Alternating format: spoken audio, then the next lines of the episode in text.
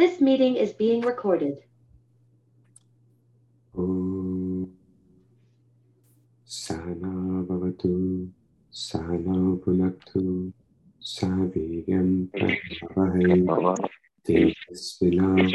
Namaste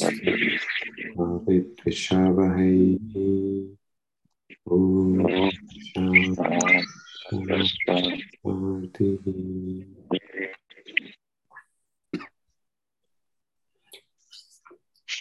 All right.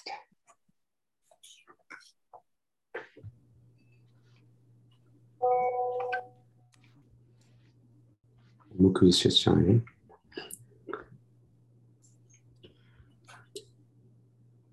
Yeah, I, I think we can, uh, any of us can get started. Uh, so, for those who joined late, Ajay was uh, describing his uh, uh, pilgrimage tour. Um, and so, this is to uh, Dwarka, and yeah, so, and, and nearby places. So, all right, chapter six. Uh, who'd like to go? Uh, who'd like to go first? You want to chant or, or Oh yeah. If somebody can, Oh, you uh, go ahead, you can chant if you like. okay? Um, just tell me if I'm audible, right? Because I'm actually Yeah. outside, but I can still go with the chant. One second, just a moment. Yeah, so we're okay. Yeah. Yeah, okay. ॐ श्रीभगवानुवाच अनाश्रितः कर्मफलं कार्यं कर्म करोति यः स सन्न्यासी य योगी च न निर्ज्ञात्म चाक्रियः यं सन्न्यासम् इति योगम तम विद्धि पांडव नख्या संयास्त संकल्पो योगी भावति कश्चन। आरुरोक्षर मुनिर्योगम कर्म कारण मुच्यते योगारूढ़स्य तस्यैव शम कारण मुच्यते यदा हिनेन्द्रियार्थेषु न कर्मस्व अनुषज्यते। सर्वसंकल्प संन्यासी योगारूढस्तडोच्यते उद्धरेत् आत्मनात्मानं न आत्मानम् अवसादयेत् आत्मैव ह्यात्मनो बन्धुर् आत्मैव त्रिपुरात्मनः ॐ तत्सत्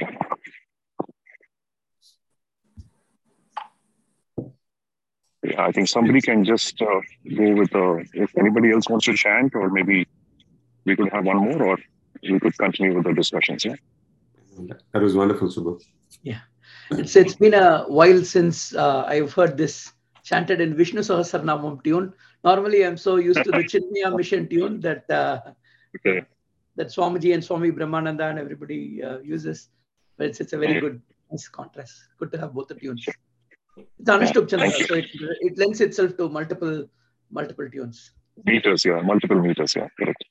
Yep.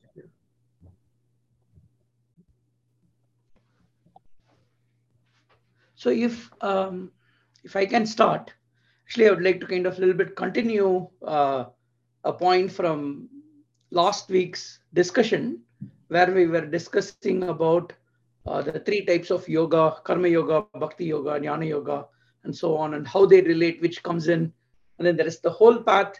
And Arjuna is like uh, asking which path I should take, and then Bhagavan says there's only one path. You are joining one section of the path. Uh, so of course there are different schools that uh, propose different types of yoga. So the Bhagavad Gita itself is 18 chapters, so it's different, split into three six. That's the Tattvamasi principle. So the first six is Tvam, next six is Tat, and then the last six is Asi. There's a different way that people split this. They say the first six is Karma Yoga, the next six is Bhakti Yoga, the last six is Jnana Yoga. And then there is yet another way who split this. And so this is the uh, Shankaracharya uh, school of Advaita Vedanta's way of looking at it. Uh, we don't split Bhakti Yoga, and I, I include myself in this, thanks to Swami Paramarthananda ji. Uh, so the way you look at it is Karma Yoga, then the next six is Upasana Yoga, then the last six is Jnana Yoga. So where does uh, Bhakti Yoga go to? Uh, so in chapter 12, which we did last year in the book and then in other books, uh, there are five levels of Bhakti Yoga described. It, it's like an order of ascension. And everything is encompassed into Bhakti Yoga. The first two levels of Bhakti Yoga is Karma Yoga. The next two levels of Bhakti Yoga is Upasana Yoga. The highest form of Bhakti Yoga is Jnana Yoga. So you're always doing Bhakti Yoga when you are in this path of spirituality and when you are in Advaita Vedanta. So you don't separate Bhakti Yoga at all. You're always doing some form of Bhakti Yoga. There's only which scale uh, you are in. So Bhakti Yoga never goes separate at all. The reason this ties very nicely into uh, chapter 6 is once again Bhagavan is saying yogi and sannyasi are now equivalent. He said the paths are equivalent, you're just at the different sections. But here, yogi or sannyasis are the same person who has renounced uh, karma and they are trying to elevate themselves. And once they have elevated, then they become quiet in their mind to go even higher up. And how does this relate to that bhakti yoga and the other discussions? The most important word here is uh, sarva sankalpa sannyasi. So even the part of desiring something, you try to renounce or you renounce and then you become a yogi. And that is also the way to becoming uh, sannyasi. So if you look at the uh, bhakti yoga that I just said, five levels, the first two levels are karma yoga. What is the first one? That is karma phalatyagam. So at the very basic level, Bhagavan says, just whatever you get, take it with the Ishvara Prasada Buddhi. Whatever happens to you, just renounce the fruits of it, accept it only as a prasadam that is given to you. And then the next one is what we saw extremely extensively in chapters 3, 4, and 5, is even karma tyagam, karma sannyasi. But it's not renunciation of action, it's renunciation of renunciation in action. It's the thought that I am doing it, not just you do it, but you do whatever you have to do without the doership attitude. And then the two upasana yogas are Ekarupa upasana and Vishwarupa upasana. Ekarupa upasana is that you have Ishta Devata and you pray God in that particular form, that mantra, chant, relate to those stories. And then Vishwarupa upasana is what we are going to see more detail, chapter 11, where you see the entire universe, all of creation, every single thing as Bhagavan. And then the highest form, fifth level of Bhakti Yoga is Jnana Yoga, which is Shravana, Manana, Nididhyasanam in those uh, three stages. So here now coming back to the very key phrase, Sarva Sankalpa Sannyasi. So now we can see we are at like uh, kind of the third part that Bhagavan is asking us to do Tyaga. So one, Karma Phala Sannyasam, two, Karma Sannyasam. Now Sarva Sankalpa Sannyasi, like Bhagavan is uh, ratcheting up the levels of uh, difficulty of how, what we have to do. So Sankalpam is the desire that I have to do something that willing. After you have that raga, dvesha, and then you have this attachment, the first thing that starts is sankalpa. And then like also prayers, we hear sankalpa, right? Mama upata samasta durdakshetvara Shri Parameshwara Prityartam. And then you say, oh, Prada Sandhya Vandanam Karishe, Mahaganapati Omam Karishe, or whatever you want to do. That's like the official Vedic uh, sankalpa. But in our mind, when the desire comes, that is also called uh, sankalpa. So that's the uh, Sarva Sankalpa Sannyasi. It's like an extremely loaded term that even have this like drop the desire that you have to do something. And then just as like a sneak preview, that is how the Bhagavad Gita leads up. Eventually, Bhagavan is going to say Sarvaramba Parityagi. Don't even start anything because if, you, if anything has a start, that means it has the three gunas. And anything that has a three guna, it is going to have action, modification, karma, karma phalam, and it will claim you back into the loop. And then ultimately culminating in 1866, Bhagavan says, Sarva Dharma Napi Parityajya. If you come this far, then Dharma and Adharma does not exist for you. So just be established only in Mam Ekam Sharanam Raja, just be established. That's like this five steps, then the five paths that ties the three yogas, and then how this ties to Sarva Sankalpa Sannyasi. So I thought I'll just share that quickly. Awesome. Hey, wonderful, Krishna. Beautiful, beautiful. Yeah. Amazing.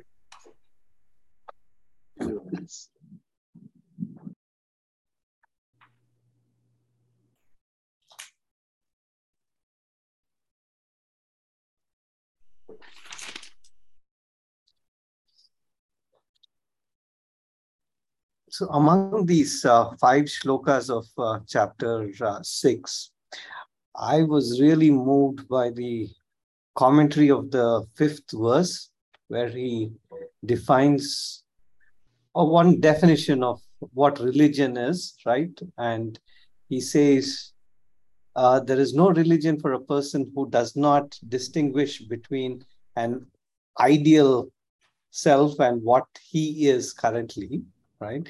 And the whole uh, the path to achieve that aspiration is what spirituality is all about. I thought that was very, very profound and uh, really hit home a point that it's all about uh, self improvement and you should be there in terms of realizing that you're not perfect yet and you want to reach that state of uh, you know uh, perfection that you yourself have set as a benchmark for uh, for you to achieve right so i thought that was really really profound it it uh, really clicked a lot of uh, things in my own mind about what this whole path is about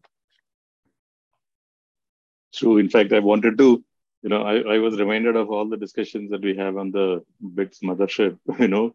So I wanted to actually share this definition with people there because many times we get into a wrong definition of what is religion and so on. You know, it goes in a completely different path there.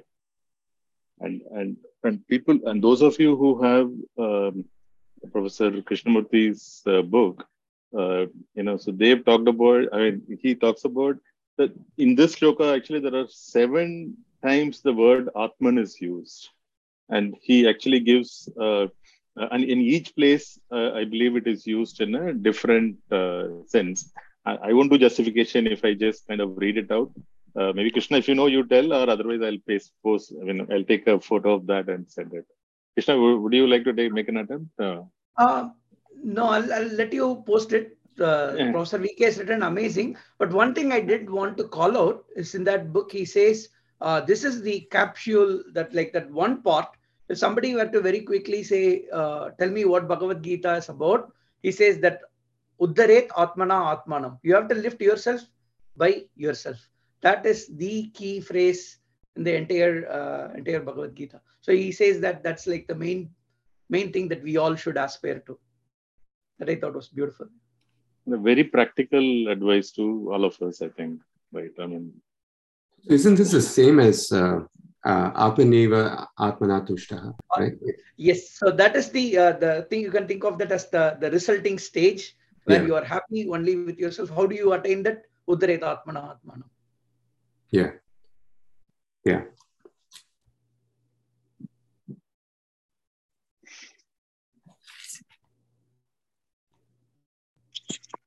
Okay, uh, let me just add my points because uh, I have a flight to catch the morning start. So uh, I think uh, Krishna and Uday, I think you guys really spoke very well, and so did Sakhu. Um, really impressed uh, with the deep understanding. Uh, I just thought I'll add one or two more points, which I thought um, also came up in these five verses.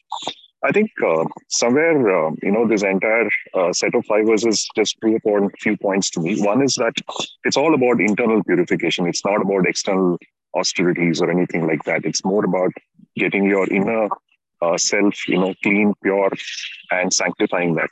Okay, that is one point which came up. Second was, I think, um, he claims and he says it very clearly that uh, there is no difference between a yogi and a sannyasi.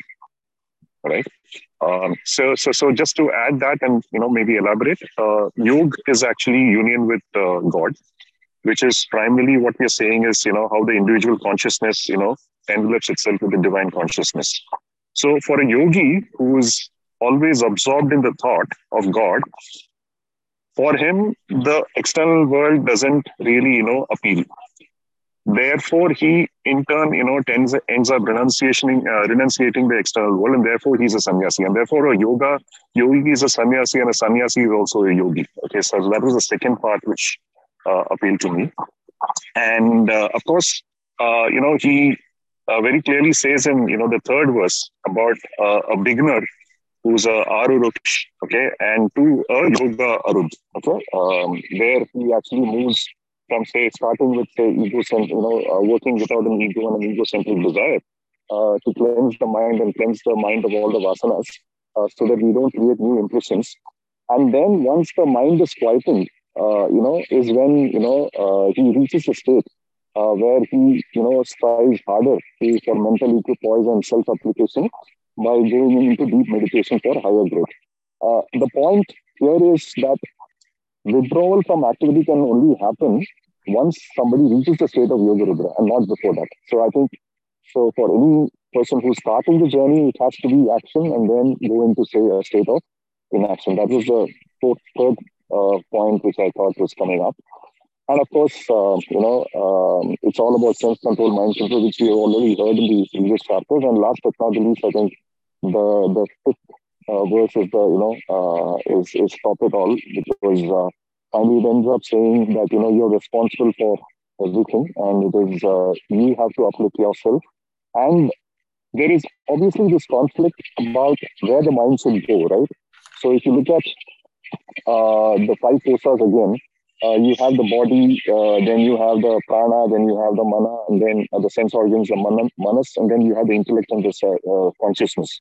So, so the mind is at the center. So the challenge actually is, you know, whether you're drawing your mind inwards or are you, uh, you know, succumbing or to the sense objects of the outer world through which the mind finally flows through the sense organs. So there, I think the mind is in conflict, and I think it is up to us to resolve that conflict by, you know, aspiring to be a part of the higher self. So these were my takeaways, and I just thought I will uh, just share my point of view. Thank you.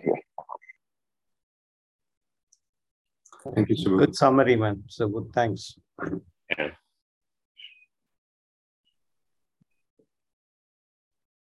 Yeah, I mean, uh, from from my from my sort of initial reading, there were a couple of points which came through. One, Subbu mentioned about how you could be a sannyasi even while being a grahastha by doing karma yoga.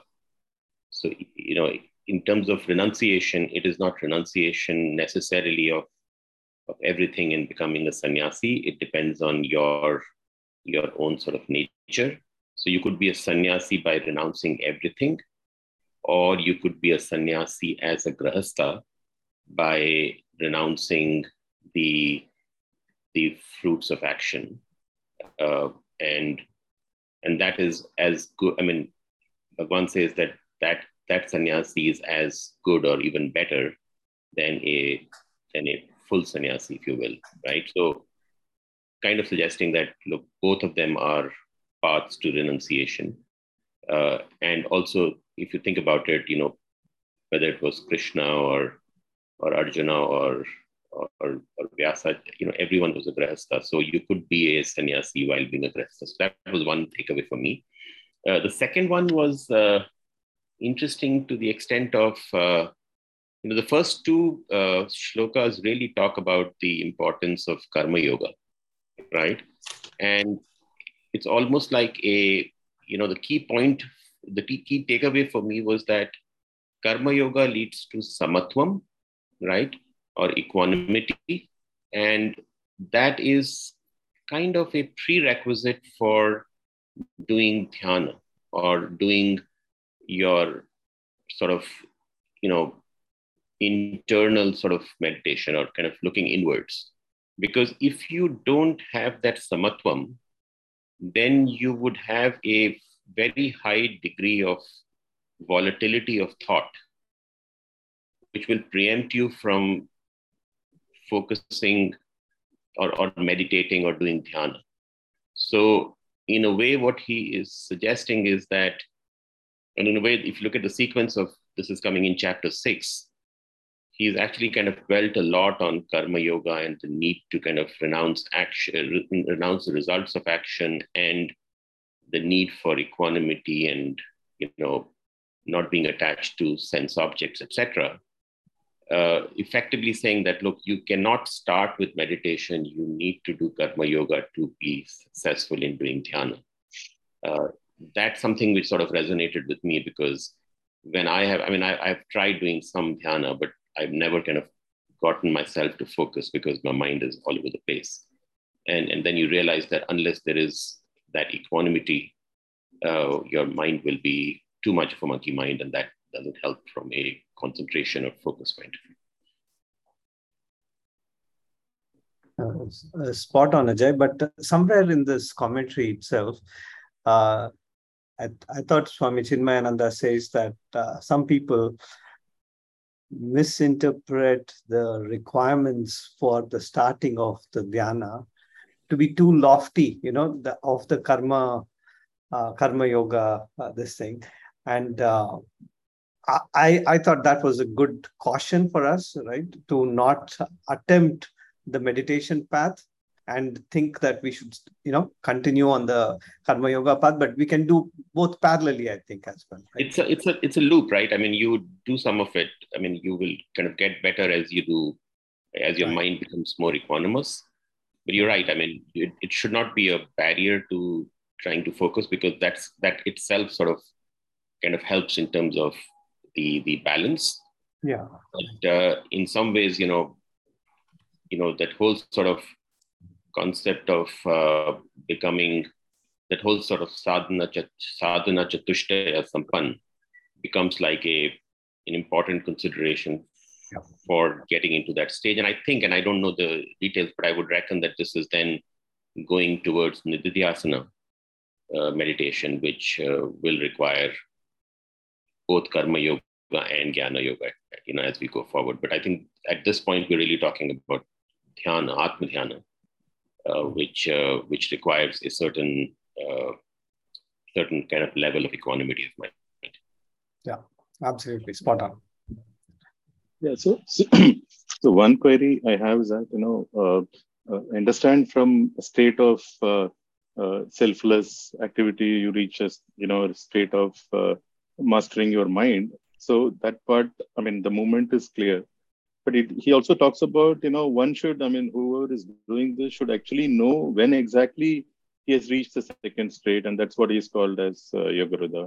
So, I mean, somebody can throw some light on um, because I don't, I, you know, it's very difficult. Uh, I mean, I don't want somebody to misinterpret, uh, say, considering oneself as the ideal uh, because you know he's doing selfless activities, right? I mean, he, I think that is being cautioned against. So, um, how does one know that uh, you know he has reached a state of he's ready for uh, a state of you know a mental uh, mastery actually i can quickly answer. I know kishore has his hand up. Like uh, if i can answer this then or did you have answer to this too? Okay. Go for it uh, yeah. yeah so i think the uh, the way i understood this is it's absolutely right. Like you don't have to wait for like oh i am 100% karma yoga done to go to the the next stage. You do start the dhyana yoga. That's why bhagavan gives the next set of lectures. So all this kind of becomes like a positive reinforcing loop. You do some karma yoga your mind gets a little bit clear. You can do some meditation. You associate oh a little bit i can see vishwarupa dhyana. And then oh now we are learning the bhagavad gita the upanishads even a little bit of jnana yoga if you will. But we kind of make it all reinforce back to now i know uh, the proper attitude which which i am supposed to do my karma yoga and purify myself. So and I think like one validation is that uh, one, the lessons become much more clearer, the Jnana Yoga, Shravanam and Mananam part. And then two, the Dhyana Yoga part itself, like very correctly said, uh, I struggle with that too. I have tried various time intervals, but something like three to five minutes seems very doable. But even if I do 20 minutes, but sometimes I have to set my goal to 20 minutes to be able to achieve that three to five minutes of internal something in the intermediate where there is some focus. And I think uh, to answer your question, Satya, that kind of becomes the uh, kind of key indicator how you have lived your other 23 that that half an hour is the report card on how you lived your other 23 and a half hours.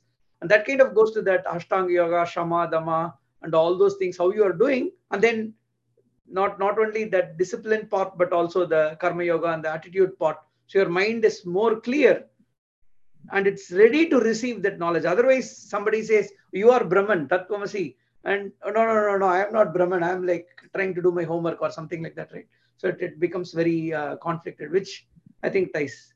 I'll, I'll leave to Kishore. I think has uh, more on the Ashtanga Yoga part. Krishna, thank you. Yeah, yeah, you, you absolutely hit the nail on its head. Um, couple of things here. One is, to me, uh, in in uh, in three, right? In in two rather, uh, and three. Basically, it talks about yoga as being a part of the path here. So uh, I know yoga, the term is used everywhere. Um, I have a feeling, just basically reading these two shlokas, that he's actually referring to the yoga as described uh, in Patanjali's Yoga Sutras. I mean, though Patanjali came later, eh, as in the concept of yoga. Now, if you look at um, what yoga says, right, uh, the definition of yoga as given in Patanjali's Yoga Sutras is yoga, yogasya chitta vritti nirodha, right? Yes, here it's the word used is sankalpa, uh, which is thoughts. The chitta vritti is again the movement in or uh, the movement, the mental movement uh, um, or mental activities. And nirodha is basically obviously cessation of the mental activities. So he's saying, uh, well, I know uh, the sutras is a different format, and hence everything is in um, is heavily compressed format, right? Uh, and it needs to be expanded to actually give you the meaning. So this this verse soon after that, the next verse, it says, um, so yoga yogasya chitta vritti nirodha tada drishtuhu swarupe avastana is the next one, which is when you are established in such a state, right? When there is stillness and when there is mental quietude, then you are in you you are um, established in your real nature tada drishtuhu swarupe avasthanam swarupe meaning that your real nature you're one to one or you are face to face with your reality your ultimate reality so that's kind of what uh, yeah, the two sutras this is the second and third sutras say right which is essentially the same thing but because that is a different format, it, it, it it's like think of it as super zipped, compressed version that needs to be expanded, right? Um, uh, and then it goes on to talk more about thoughts, right? In the next following verses is all about the type of thoughts we are engaged in at all times, which is also something Swamiji talks about here um, and um, in these verses, because the, the ultimate aim in this part or in this section of the path is mental quietude, stillness. Um, and how do we get there is the question, right? Because un- unless we have something like that, unless we are able to achieve that state, it is almost impossible to absorb this higher level of teaching, right? So it's it becomes a prerequisite to have a mind that's relatively still. In fact, uh, for the most part, right now, equanimity would be one aspect of it, and and um, um, calmness, not not having one type of craving or or aversion. Uh, you know, they all come to the same thing. I, actually, uh, Buddha would talk about craving and aversion as being the the main thing but that again is about the mind going in different directions and pulling us or having a very strong binding thoughts right because once you know a thought comes and you start to engage with it it starts to it starts to uh, snowball into something bigger and then once it starts becoming bigger the power of binding is even higher so we we have to now engage with it even more we we helpless and then it becomes even bigger right so it becomes that this uh, huge loop that eventually overcomes us, right? And eventually leading to some type of action. Might be a violent action, might be something we say which is bad, and so on, which again causes other agitations later. So end result is mind becomes very agitated, right? So how do we um, get to a state where we can constantly be in this stillness, right? I mean, in the sense that we're still active and everything, but the mind is not getting bound uh, unnecessarily uh, by different thoughts right like the thoughts don't like completely take us over right it's not like we can suppress the thoughts we cannot we don't have direct access to it. We can't say we don't have a switch that says turn off thoughts. We don't right? We don't have access to anything like that. And hence there are different layers in which um, they have built this up saying these are all the different steps that you may have to take. Depending on us individuals, each of us may have different, um, more emphasis on certain things depending on our own vasanas, right? So, um, so the way I think about it is, okay, uh, the mind actually is very is pure sattva. We have added impurities on top, right? Now, uh, those are the vasanas and other experiences that have left um, impressions there on top of it. Now, then the question is, how do you just slowly remove one layer after the other? So, karma yoga helps to remove certain layers. All right. It, it, it, um, um, um, yeah, that's that's one. Now, if you look at uh, Yoga Sutras and or even in Gita, it will come uh, come up with in uh, values of values, basically, right? The first two yamas and niyamas are exactly what you said, uh, uh Krishna, which is what do you do 23 and a half hours determines what happens in 20 minutes or 30 minutes of meditation, right? Um, so it gives us a path, shows us how we engage in the world, right? Um, and provides a framework, uh, if you will, because we are all going to face different situations. How do we act in those situations so that the mind is still uh, relatively calm? Um, and then why is that important? Because it, it is important to be able to um, uh, focus. When, when, we say focus, it's uh, being able to stay with one thought rather than being completely dispersed in the type of thoughts that we, uh, we usually get. Um, and to eventually get to a point where we can experience that oneness with our higher reality, right? So, and why? Because once you, uh, yoga takes a slightly different thing, right? Where once you experience that oneness with that inner reality, um, it's as then the uh, when Jnana Yoga comes in, as in you start to read about it, you start to identify with more because you've kind of experienced a little bit pieces of it. And then it's um, it definitely gives you um, what do you say? Practically you've kind of seen it. And now when you read the theory it's it's kind of both going hand in hand in some ways is how i understand it. Um, so uh, yeah I, I, uh, this is a nice way in which i, I think um, uh, the teachings of yoga are mixed in really well and and we can kind of see where it kind of fits in. Um, I'm actually very surprised. Eh, I'm amused that uh, many Vedant, uh, pure Vedantic teachers don't give much importance to the Yoga Sutras. And I see why, because the philosophical side, they might apparently look different as uh, um, we have uh, discussed here earlier, uh, earlier. It's all finally the same thing if you understand it clearly, um, but then it looks different. Um, but there is so much to it that, uh, in my opinion, is so relevant uh, in in terms of mental purification that um, uh, I, I, I don't know. I this, this would be my question to Swami P if I were to uh, meet him. Um, why is that so? and um, why are these two schools not more closer than what it is right now, um, and what it was back in the day? Yeah, I'll leave it at that. Just one more point regarding uh, how do we know, like Satya's question, how do we know when you reach this point or not? Um, I think um, uh, it, it will. Uh, I, I, saw recently Swami P's, the, the uh, daily thing that you sent, uh, Krishna, the picture with Swamiji and uh, one of the uh, his sayings. Um, a few days ago, I somebody sent this to me. It basically said, um, what what uh, the question was from someone was uh, um, how is uh, how do I know what my um, mental uh, bindings are, right?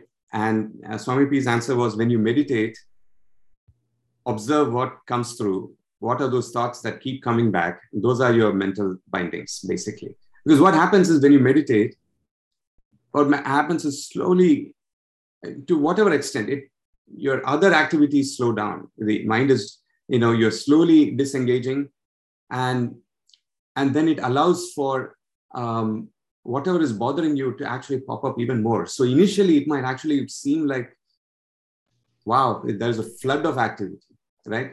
Um, the other example used is that of a. I know I'm sorry, I'm talking too much, but uh, I just wanted to share this.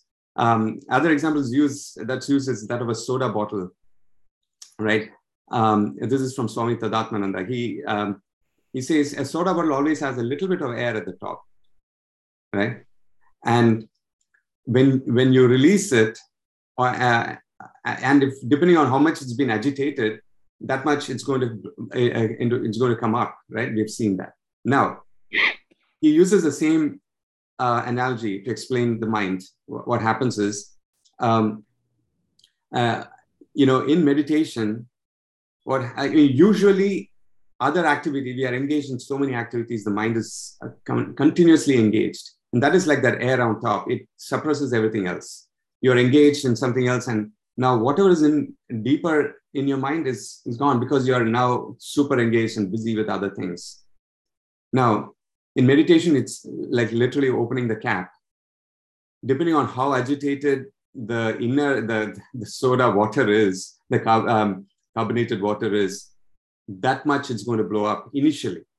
Initially, it's going to happen. So you're going to see there's a flood of thoughts when you start meditating initially. And it might seem like, wow, this is too daunting. Uh, it's not possible, right? Um, but again, going back to yoga, in yoga, they, uh, uh, there is one sutra that says, um, basically, I don't remember the exact one, but basically says, um, this has to be practiced daily over a long period of time with Shraddha.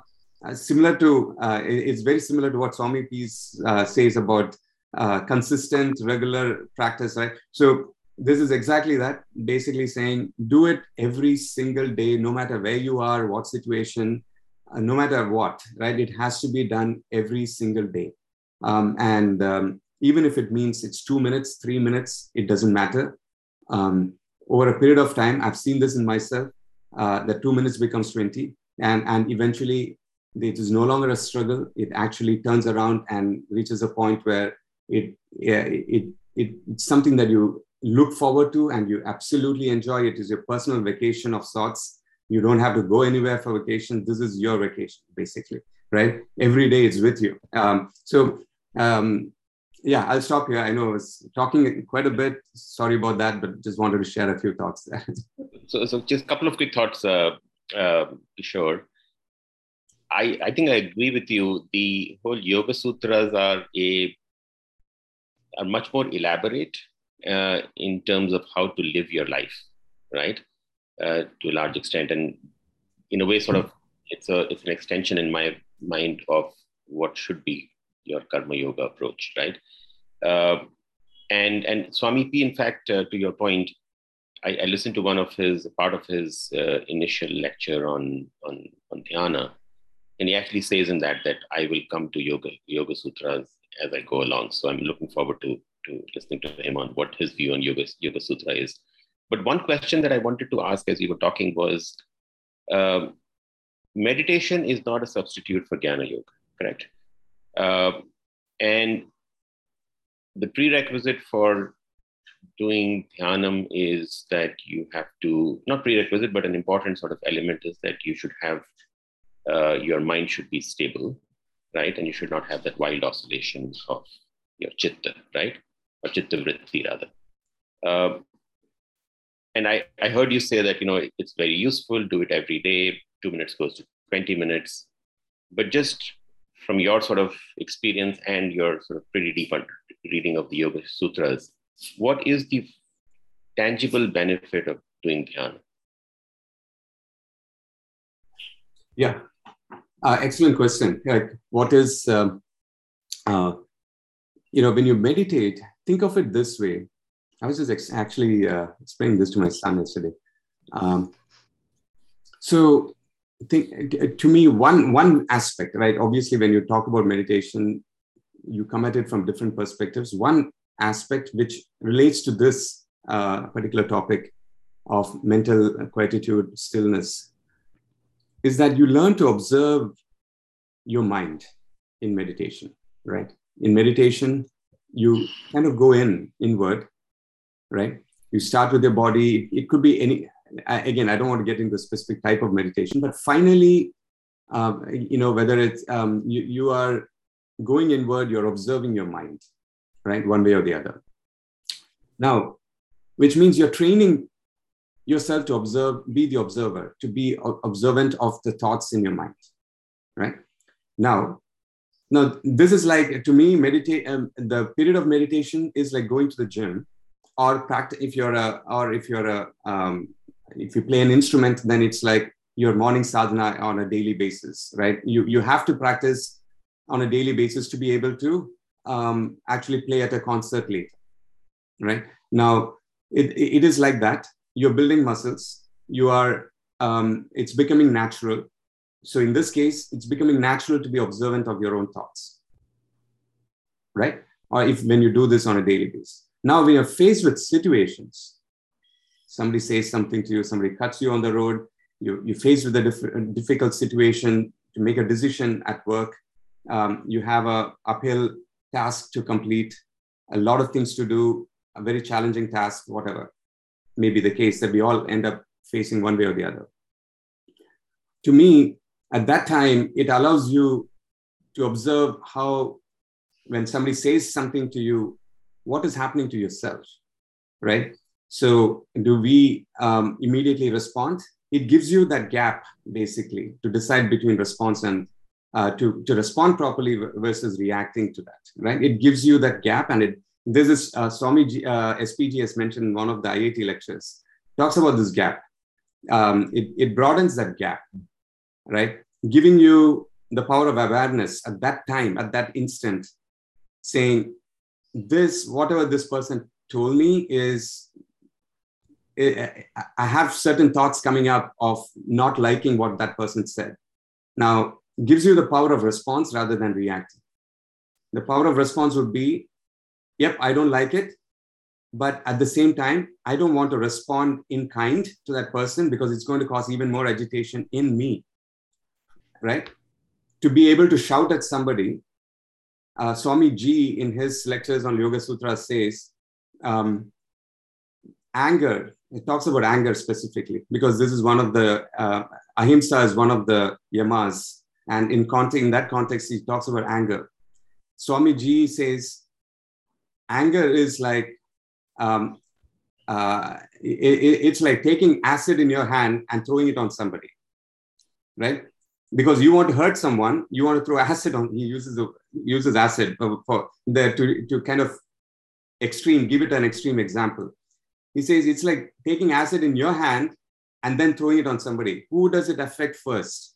It it it literally affects you first, before, and as whatever is remaining is going to affect the other person in whatever way. So he says anger is going to cause problems for you first. Actually, even if you think in a uh, in a little more scientific way, anger starts in the head, right? Anger starts in the head. Um, and this, you can replace anger with stress or anything else.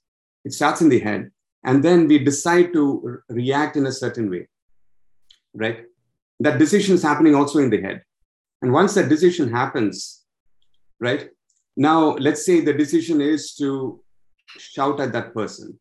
Let's just say, but to be able to shout it the body now it has to now go back into the physical body where the signal has to be sent to the physical body and enough um, toxins have to be generated in the physical body to create a fight response right a fight response and literally shakes you up it generates so much toxins for you to say something bad right to express that anger so much has been has to happen now imagine all that toxin is there in the body at this point.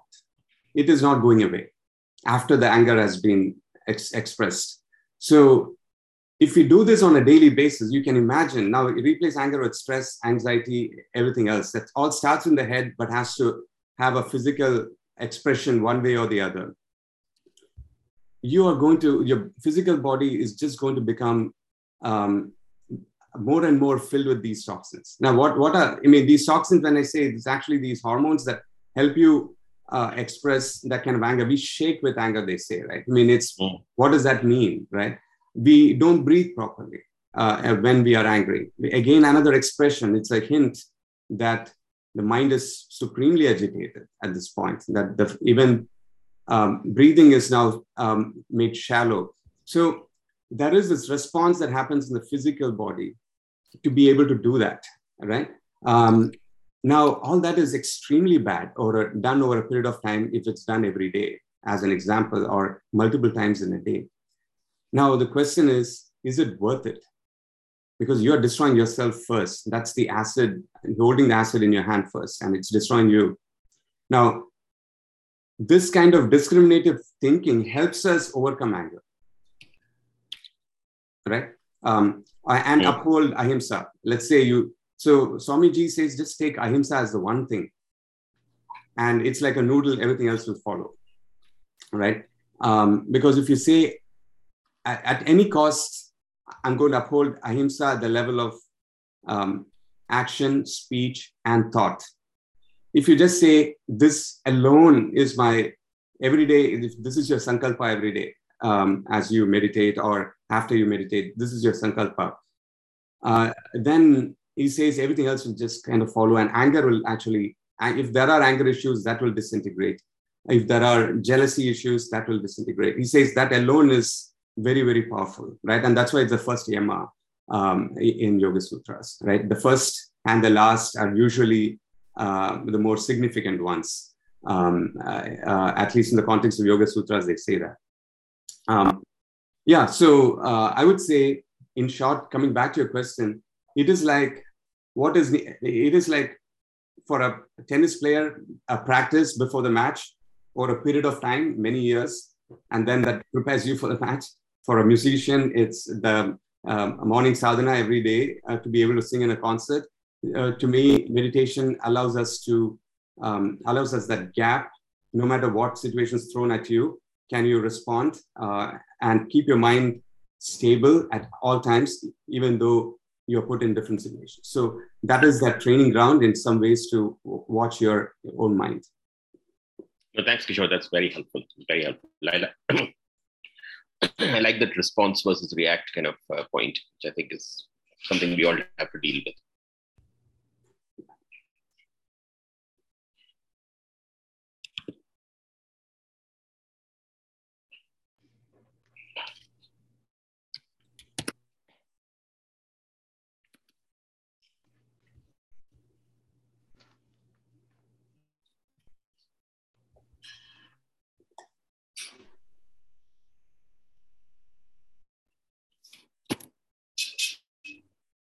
Ajay, for me, the tangible benefit of meditation has been uh, a very perceptive reduction in stress. Uh, and so much so that uh, you know I'm I'm not as regular with meditation as I would like to be, but when I get into stressful situation, I resort to meditation as a means to, you know, uh, reduce my uh, stress as well. And it works, it always works. So, uh, and how long do you typically keep the focus? My whole routine is about uh, 45 minutes, but the meditation part is uh, about eight minutes or so. but yeah, to get to that eight minutes, I need to do my breathing routine, uh, humming routine, etc. Great.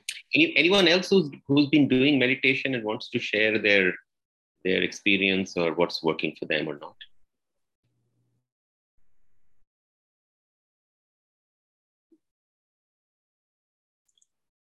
I'm definitely happy to share mine, but uh, feel free to ask. Uh, I can share it.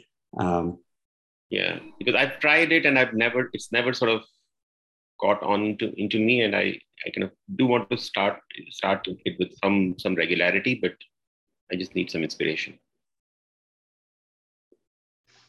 Yeah. I can give a little bit on the uh, go, go ahead, sorry. Go ahead, Krishna. What were you saying? No, Shamla, please go ahead. Um, it's a little bit of uh, my experience, right? I've been trying this for the last couple of years. I have been mostly regular. I won't call it extremely successful, but I continue to kind of, you know, actually go there at a particular place at a particular time, sit and, you know, close eyes and try to focus, right? And sometimes it varies from, you know, in five ten minutes, I've lost focus. Sometimes it could be, you know, more than 30 minutes. Is it very useful? Is, is it useful? Extremely useful. I think first and foremost, a discipline for me Um, and it definitely wants me to go back. Uh, there's something that you feel really good that you want to try, even whether you are able to completely be successful at it or not. Second, and actually, this is what I put as a top most, is it helps me to reset the day right you know especially when i take those 10 15 minutes out of a busy work day or whatever when i go back i think i'm starting afresh and not really continuing any of those transactions i've done before or emotions associated with it so the kind of uh, you know you feel more stable you feel more in control you feel that you are um, able to kind of keep a perspective than just keep rolling with the transactions it, it gives a very good sense of uh, freshness. And so hopefully I'll get better at this. But practically, it really helped me to kind of ground and move uh, past, you know, whatever has happened through the day. Just a checkpoint, just a good reset point is how I felt. No, thanks, thanks. That's very useful.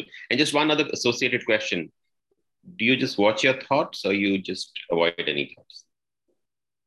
watch i try to watch thoughts and uh, i think just like kishore said it's a function of what we have done before so there could be uh, a soda bottle example was beautiful right? You know if there was a conversation even at work. I, I i started actually when i started to do during the covid as a midday. There was a support group who were doing it typically at 12 o'clock in the afternoon and i said let me just go sit with along with them.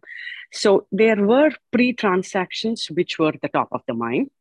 Um, and once they settled down, actually, I felt there were things that probably that impacted me also were coming, uh, you know, as passing thoughts. Um, I could neither do anything to control it, so it was just sitting and watching, and you get used to really watching them, and not not uh, you know really. And then there was also a cue given to me saying, if you get drifted into thoughts, focus on um, you know the center of the eyebrow or uh, you know heart region. That also actually helps. You know the minute you put a stop to that when i say stop gently take the focus into a different point even thoughts start to slow down. So there was a pattern of immediately done transactions maybe the ones that impacted you more and slowly it, it starts to kind of settle at some pace. So i'm not avoiding them. Um, i think i'm just you know sometimes actually it's like a 30 minutes full of thoughts nothing else. I mean, I, there is probably hardly any focus, but I still would like to go and sit because the other important point for me was even those 30 minutes continuously thinking with no access to these panchendriyas was also rejuvenating. Somewhere I heard that these, uh, you know, how what we see, what we hear could also be um, dissipating your energy. So physically cutting them off and maybe still the mind is active was useful is useful for me excellent points excellent points actually um, uh, uh, shamla what you're describing uh, i would say there are so many i would categorize many of them as side benefits right? Even though it says okay this is um, well meditation eventually leads to being one to one with your inner self. I mean that would be let's say the highest goal. But there's so many um, benefits along the way, right? As you described, just the clarity of thought, um, the ability to take decisions in a little more grounded, more clear way. It seems like you would. It seems like the right answer would be presented is presented to you because just because it, it always has been for all of us, but it gets lost in the myriad of other thoughts that kind of dissipate the uh, one thought that's trying to tell you, the intellect is trying to tell you the answer to something that you're thinking about, but then gets lost in this um, of thoughts uh, in, uh, in, the emotional mind, right? So you, so there's clarity of thought because the other uh, thoughts die down, and hence the intellect is able to actually shine forth a little bit more, right? And you'll see that. That's that's clarity of thought. Um, energy levels, tremendous energy level, right? So if let's say somebody does meditation in the morning, let's say 5:30 to 6:30, around that time frame, you would get up whatever energy you got up with, right? You know, you slept well, you got up with a certain energy level, that would be the same thing at 11 in the night. there is no almost seems like no matter how much you work there's no dissipation of energy it's it's like you've tapped into a different source of energy right so um, uh, you, you, experience that which is uh, to me phenomenal because this energy is not the type of energy that you get from caffeinated drinks or anything else that we eat or consume. This is uh, a different type of uh, sattvic energy right? This is um, this energy comes from a mind that is not constantly engaged with some action because there's a lot of prana being used uh, to generate those thoughts to be engaged in those thoughts and to build up on those thoughts and so on and what are these thoughts planning scheming um, judging there's so many things that's happening at every instant when dies when that dies down that even that amount of energy is given back it seems like wow uh, this is the it, it, it, just transcends you into a different space in terms of energy. Um, so I, am saying these are like side benefits. Um, uh, obviously, uh, you will experience this along the way, but then um, uh, the bigger picture is what is it, what is prescribed there. Again, yoga defines meditation really well. Dhyana, what is dhyana, right? Gives you saying that uh, the benefit of dhyana is that it increases sattva. I think I, I, put this up a little bit the other day, but basically, yoga asanas reduce um, rajas, pranayama reduces tamas. When these two reduce, sattva has to increase to some extent. And on top of that, when you do meditation, it increases sattva. So, end result is that body and mind is more sattvic. Now, if you do that earlier in the morning, when I say, bef- let's say before 7 a.m., before 6 a.m., preferably, the environment is also sattvic. It just helps you get to that level of sattva even more so. You tap into the sattva of the environment, and top of this, you're also becoming even more sattvic through this process. So, uh, my Yoga Sutras teacher, he said that please do all three together. Um, because one reduces uh, you know, if you just do asanas, it, it can result in, um, it reduces rajas, but it can increase tamas also. Because if one guna reduces, the other two have to increase to balance it out. So it, it has a potential to increase tamas. So by doing pranayama along with it, you're guaranteed that both of them are reduced and hence increases sattva. Now, on top of that, if you meditate, it increases sattva even more so, right? So um, interesting perspective from uh, from uh, Yoga Sutras on what meditation is, uh, and yeah, basically you you feel that sattvic energy. I would say. Chitra, want to go next? Uh, I don't know if you really want to hear, but anyway, since Ajay was asking about people and who meditate and what's your um, um, what have you gotten? So I've been meditating for uh, since I was 23. So quite a long time. So let me tell you, uh, it's it's never uphill. As a matter of fact, uh, you go up and then you feel like you're going down, down, down, down, down for a long time. Um, before then, you know, it feels like okay, maybe you're going up a bit. Um, so uh, at least that's that's been my experience so i will not say that it's always uh, you know always been an amazing experience or always i sit down and you know i'm into this beautiful state no but there are days when you do get it and the funny part is when you get it you want to replicate it but it's unreplicatable it's almost like you know the more you search for it the more it hides um, why do I do it? I don't know. It just as a practice, I feel something to hold on to. Uh, I think some people pray, some people, uh, you know, everyone has different things. Um, I think you have to believe in it. Uh, and if you believe in it and it becomes a practice, then slowly you start seeing some benefits. I, I, don't know if it's because of aging or it's because of the meditation. I, I really don't know but definitely you you will see a few things coming up but if we are expecting it to be a smooth journey i don't know about So, I mean, there are days when I say, what nonsense, this meditation is all humbug and bogus and useless. You know, I don't know, I've been doing for so long and it's just done nothing for me. But then I always come back. Um, so, obviously, I suppose it's giving me some peace of mind, I assume. I don't know if that helps, Ajay. It's useful perspective. Uh, yeah. Chitra. Uh, Krishna. Uh, I think Nivia should go. I have spoken enough. I'll give give way to Nivia. Thank you. Thank you. There. Um, yeah, I I heard quite a few um, sort of experiences of meditation, which I can completely correlate with.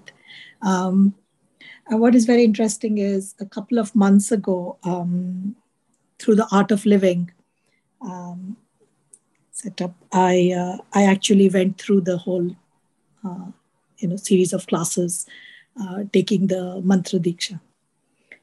And uh, what I realized uh, after going through that, and um, you know the whole thing around doing the pranayam, doing the yogasana, and then doing the meditation, the sequence um, helps the body get uh, you know it almost like positions the body in the right sequence to um, achieve as much as is possible almost like it maximizes the ability to benefit from the meditation.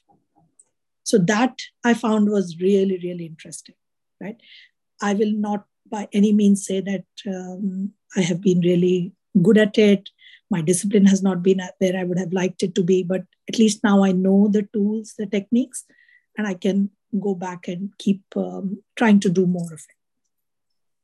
The other thing which is very interesting is, and I think there was a comment earlier about it is what you do in the other two, 23 and a half hours that determines what happens in the half an hour.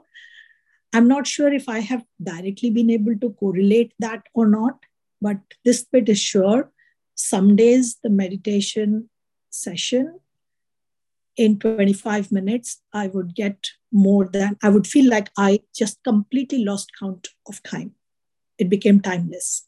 I was surfing. So the word that comes to my mind and i have never surfed in my life but the word the the, um, the feeling that comes to my mind is surfing you know or floating. I i have no control over my own being and uh, there is something which is just lifting me and taking me through space.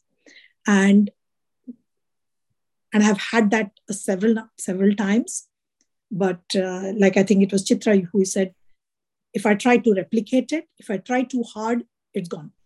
So the the whole trick is to not try. The whole trick is to just go in and sit there and let the feeling take over. Um, and that happens only when we completely let ourselves go.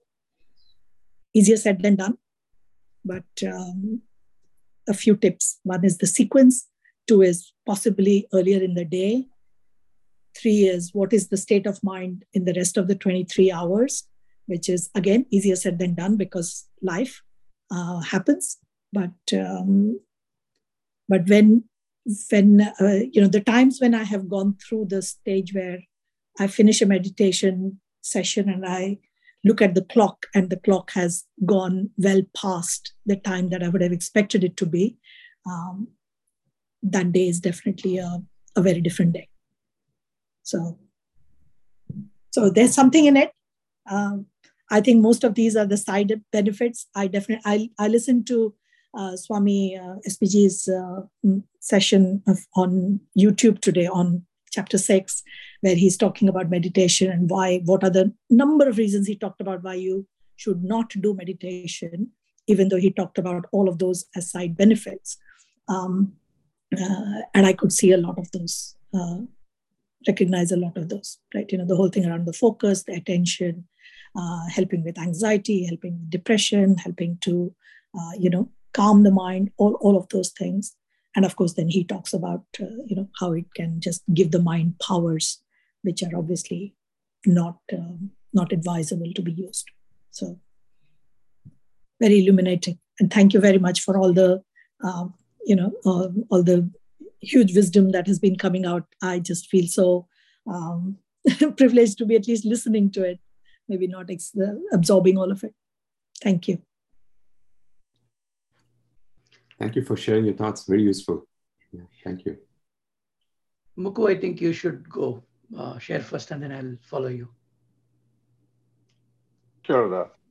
So, um, you know, I think I, for personally for me, the you know none of the I started what um, just around the time I met my guru, like 15 years back. That's when I started first the idea of meditation. Uh, I tried you know some of the silent personally, you know, again a personal perspective. None of the silent, quiet watching meditations worked for me because the thoughts are very you know uh, like like uh, somebody said. I think Shamla said 30 minutes of thought, right?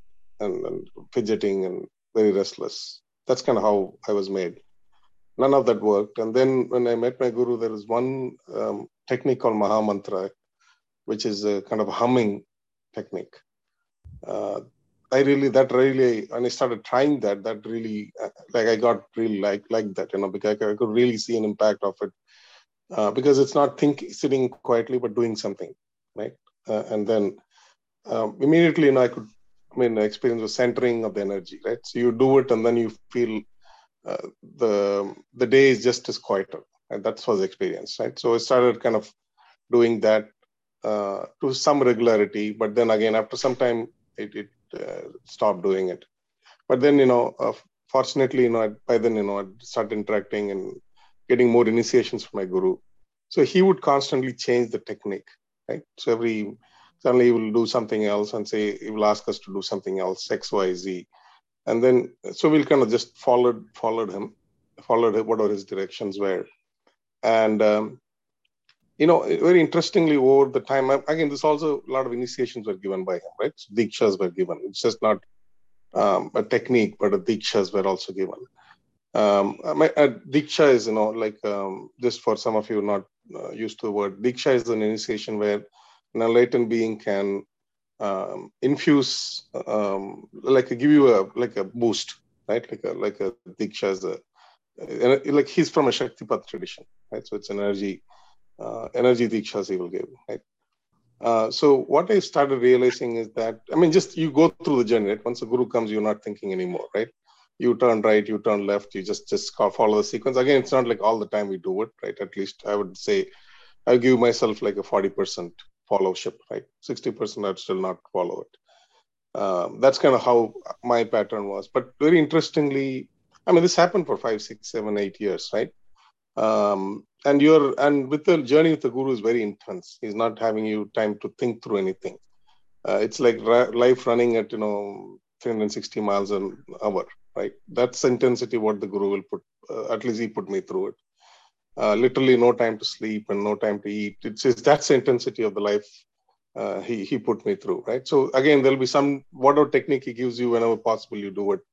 But very interestingly, you know, no thinking, no ability to think during that phase, right? Intense phase. Then at one point, he kind of dropped that intensity. Slowly, the intensity went away. Uh, again, I'm saying I'm using the word he, but he as in it's not like he's orchestrating my life, but uh, the way life will evolve through his grace, right? Uh, he's guiding every aspect of the life. Uh, the intensity started reducing. Very, that's when kind of started observing that, uh, you know, the net effect of all this journey, right? All the dikshas, initiation, meditation I did, essentially the thought, um, the thought kind of amount of thought I had gone down drastically, right? Um, so it's almost like the the I mean, the way I would just, uh, I mean, he, he also gave this example, right? So this this experience. So basically, let's say there is a small um, a vessel in which there's water, and you you drop a pebble, right? That be a lot of water will jump off, right? You increase the uh, size of the vessel, right? When you drop the same pebble, uh, then you know the, the water will jumble, but it's not going to be a lot. So then it becomes a lake. You drop a pebble, you know it, it's and then you it becomes an ocean even an elephant walks nothing's going to happen he says that's exactly what an enlightenment experience is your inner space will grow right and the inner space goes life will keep hitting you with whatever curveballs you know everything but there will be no no movement in the inner space because your inner space will be able to accommodate everything, everything in the world will be able to be part of that. Uh, that is kind of the analogy. Slowly, as I kind of going through, when he started loosening the pace, that's what I started observing in my life, and then I realized that's how it has been the last seven years. Was I never, I never, I was ever never able to perceive it, but then it was life was all about that, right? Just the, the quieting, quieting, quieting, settle down, settle down, settle down, uh, more and more, more and more over the years, and then I would say the last uh, after after the you know the lot of after he started quieting down the life uh, intensity of my life was reduced. Uh, it is now more Shravana Manana Nidhyasana. There's no really there. There's no other technique that works. It just life comes and you respond to life with the new cognition, right? Uh, newer understandings, uh, and and you know the ripple just uh, continues to reduce and reduce and reduce, right? So I mean, slowly you're just responding to life. Uh, there's not like a lot of reaction to life uh, that's kind of how my journey with meditation and and with the guru has been so thank you Mukul. the example with the pebble is uh, fantastic yeah i think really good one yeah uh, so i wanted to add like one one other uh, angle of the the benefits of meditation. So this is from like the uh, psychology psycho uh, studies psychoanalysis studies. Uh, is this this whole thing of meditation uh, is what is they call metacognition. That i am thinking that i am thinking.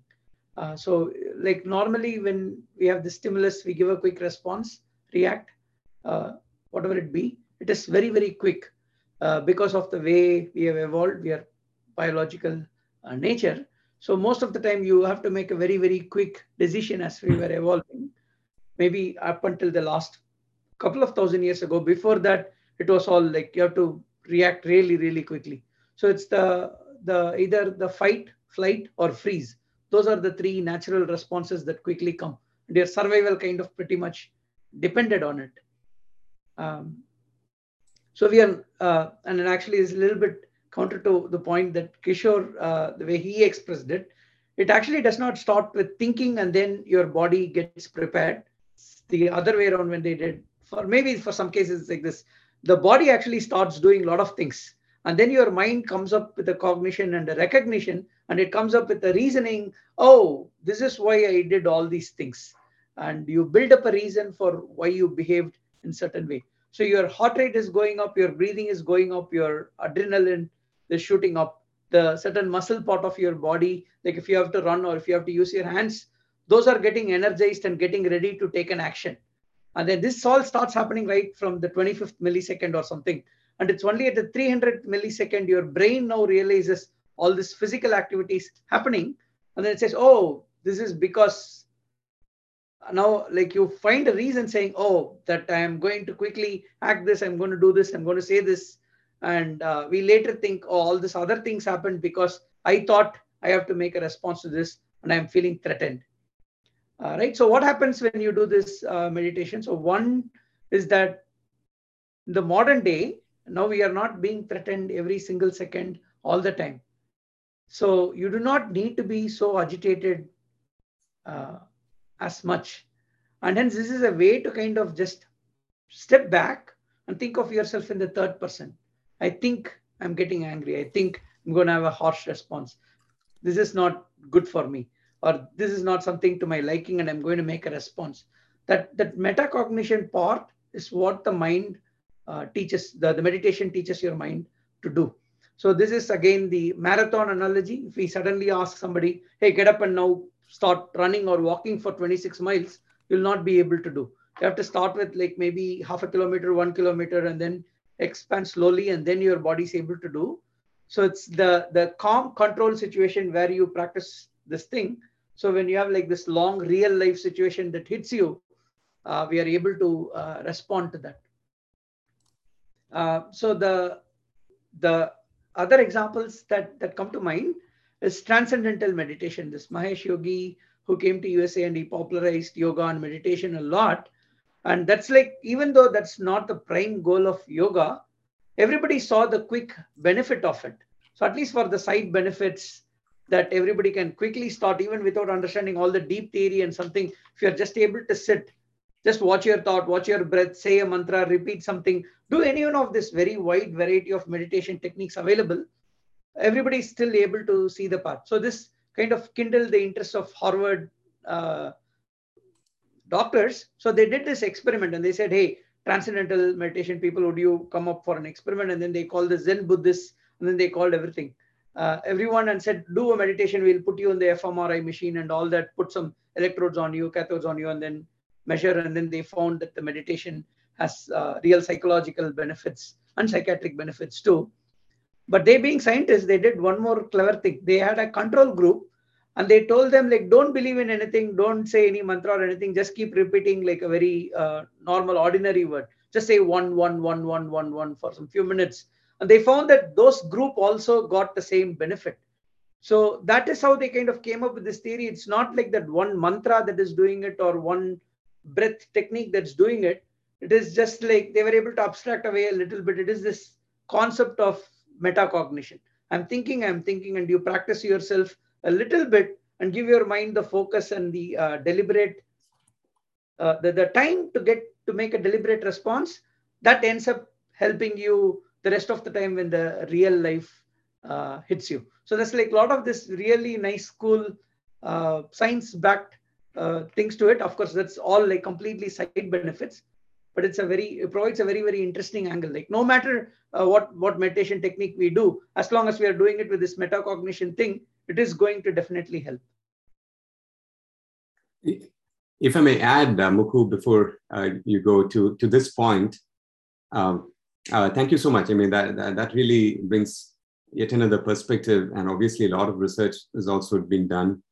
Um, so, to the last point of, you know, is it that mantra or is it, I mean, obviously, as anyone who would have received a mantra um, gone through like whether it's Art of Living or something else Art of Living basically uh, uh, uh, Sri Sri was a disciple of Mahesh Yogi, right? I mean, and and that um, it's not something that uh, Maharishi, uh, um, you know, he made it popular, but it's basically the yoga method, which is to focus on one thing. You give the mind one thing to do. So usually the mind is uh, is dispersed, right? It's constantly juggling between different things and that is the natural state of the mind right it's going to jump one thing or the other it, it, yeah as they there's a common example of a of a drunken monkey who's just jumping from one tree to the other right that, that is that uh, example but you're giving it one thing to do now that one thing could be anything it could and obviously uh, having a, a, short mantra would be uh, is one one way that is prescribed. But it could be about uh, watching your breath if it is vipassana, right? It could be um, watching a candle that is lit in front of it could be just anything. Going from many to one. And then as as that one uh, the concentration on one expands over a period of time which is dharana by the way which is ex- as explained in the sutras then it evolves into dhyana where there is no effort being put into focusing on one, it becomes effortless, right? It becomes effortless. You're not trying anymore. There is no trying at that point. The, uh, the concentration becomes your natural state.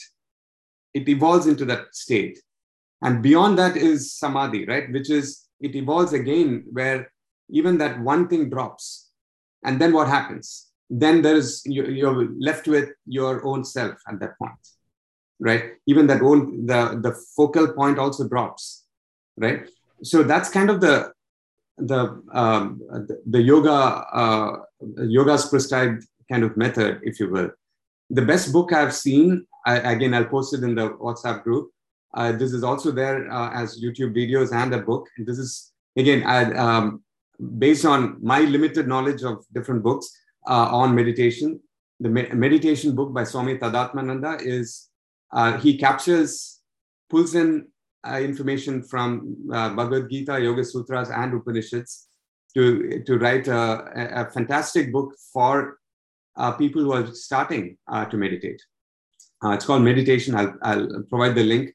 Uh, he talks about three methods, right? He, I mean, three broad categories of meditation. I mean, there are any number of techniques and methods. We'll not go into that. Right? One is concentration, one is observation, right? Which is mindfulness, being able to observe your mind. Concentration is more like this mantra, right? Or any one thing, breath, mantra, could be anything. Uh, uh, observation. And the third one is devotion, as he calls it, where you're, uh, uh, so he categorizes it into broad three broad categories and then provides, if you will, technique uh, in each of these categories. So, depending on what we kind of uh, gravitate towards, for some people, certain things will work. For me personally, mindful uh, observation works um, more than concentration. So, for others, it might be something else. But um, again, I, I, I link that book. He talks about it in a really, really nice way.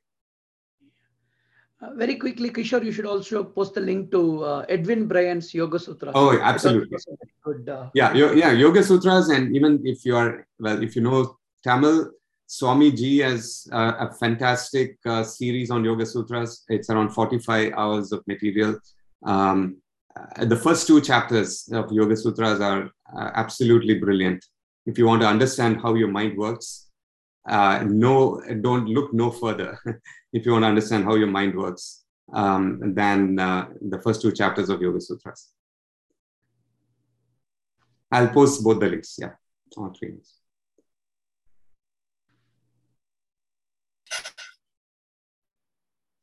Oh, cool. Just uh, yeah, I'd, I'd, like to add one comment to. Uh, I think this uh, when even I started doing TM when I was in high school, right? So uh, and then my experience was very similar to Chitra, what she was saying, right? It's few days up, few days down. What I've realized over these years, the, the clear differentiator that makes it consistent is uh, either you have to operate in a framework of a scripture, right? Because the if you just do mindfulness, when I started TM, there was no, you know, you are no know that you know becoming one Advaita, no philosophical framework. It was just you repeat it, right?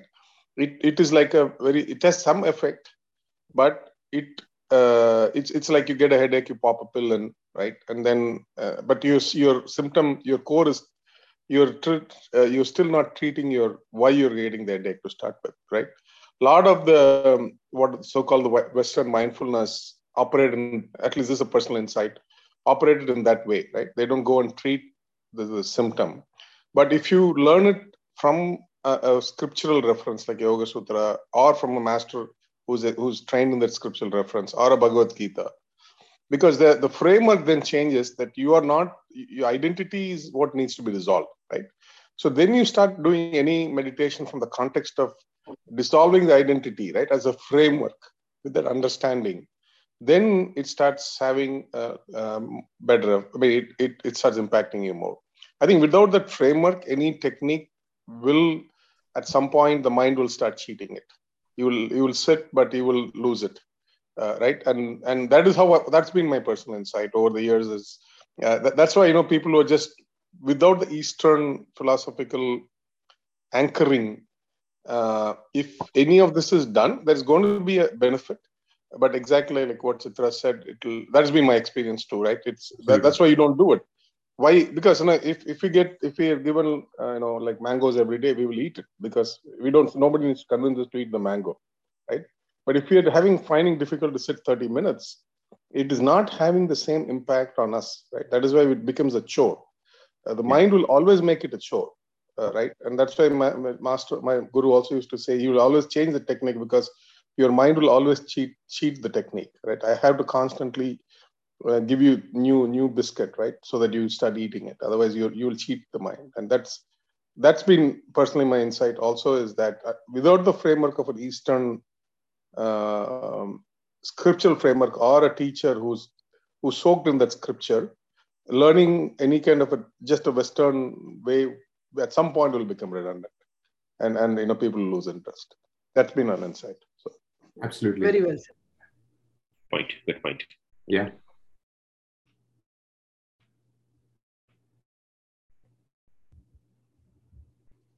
think we are at 7.30. Should we? Oh, yeah, we are, we are at 7.30. Wow. Yeah. Didn't realize the time. right on the dot. Okay. Does anybody else want to uh, chant? Uh, yeah, I can do a Shanti mantra. Okay, please.